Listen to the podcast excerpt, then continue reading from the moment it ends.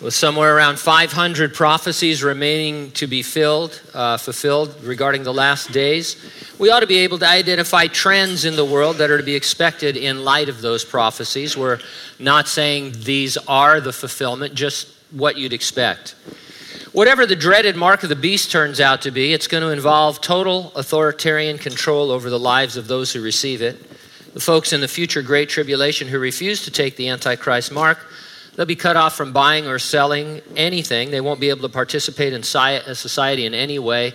You won't even be able to fall off the grid. I mean, you're just going to be uh, persona non grata, as, as it were. And so you'd expect movement towards that kind of control uh, to be happening little by little because it's not going to happen overnight. I've reported in previous updates about the social credit system already in effect in China. A recent article summarized it this way China's social credit system operates on a point system. If you're a law abiding citizen who pays your dues in a timely manner, the government rewards you with welfare benefits, low interest rates on loans, and other things. But criminals, delinquents, and those who are default on debts, as well as those indicted for bad behavior when traveling overseas, will have lower social credit rankings and be marked as having delisted status. Discredited Chinese citizens face even greater scrutiny from the public.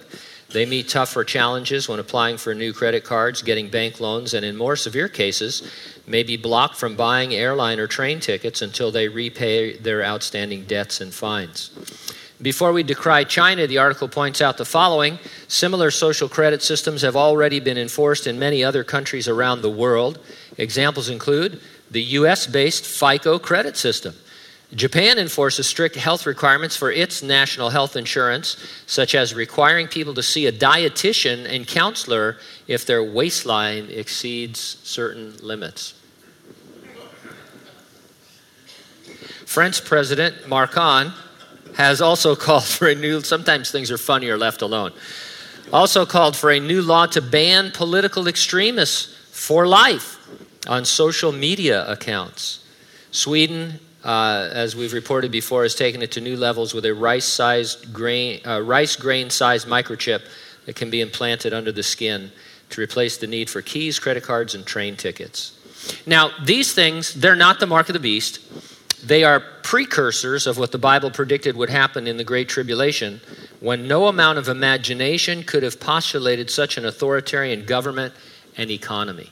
I mean, you know, if there was such a thing as science fiction in the first century, this could not have even been predicted uh, or, or thought about that the whole world would be electronically connected and that there would be a one world leader and that if you didn't participate, you would be cut off from society. So, as believers, we expect that Jesus could return at any moment. We're not going to be a part of the Great Tribulation. We see these trends, but we're not going to be in the tribulation when they hit. Jesus promised he'd return to rapture his church, which entails the resurrection of the dead in Christ of the church age, and then the translation from earth to heaven of all living believers. And so when we talk about the rapture, it's in, I hate to say in two stages because it happens pretty much all at once, but the dead in Christ are raised first, then we which are alive and remain are caught up in the sky to be forever with the Lord.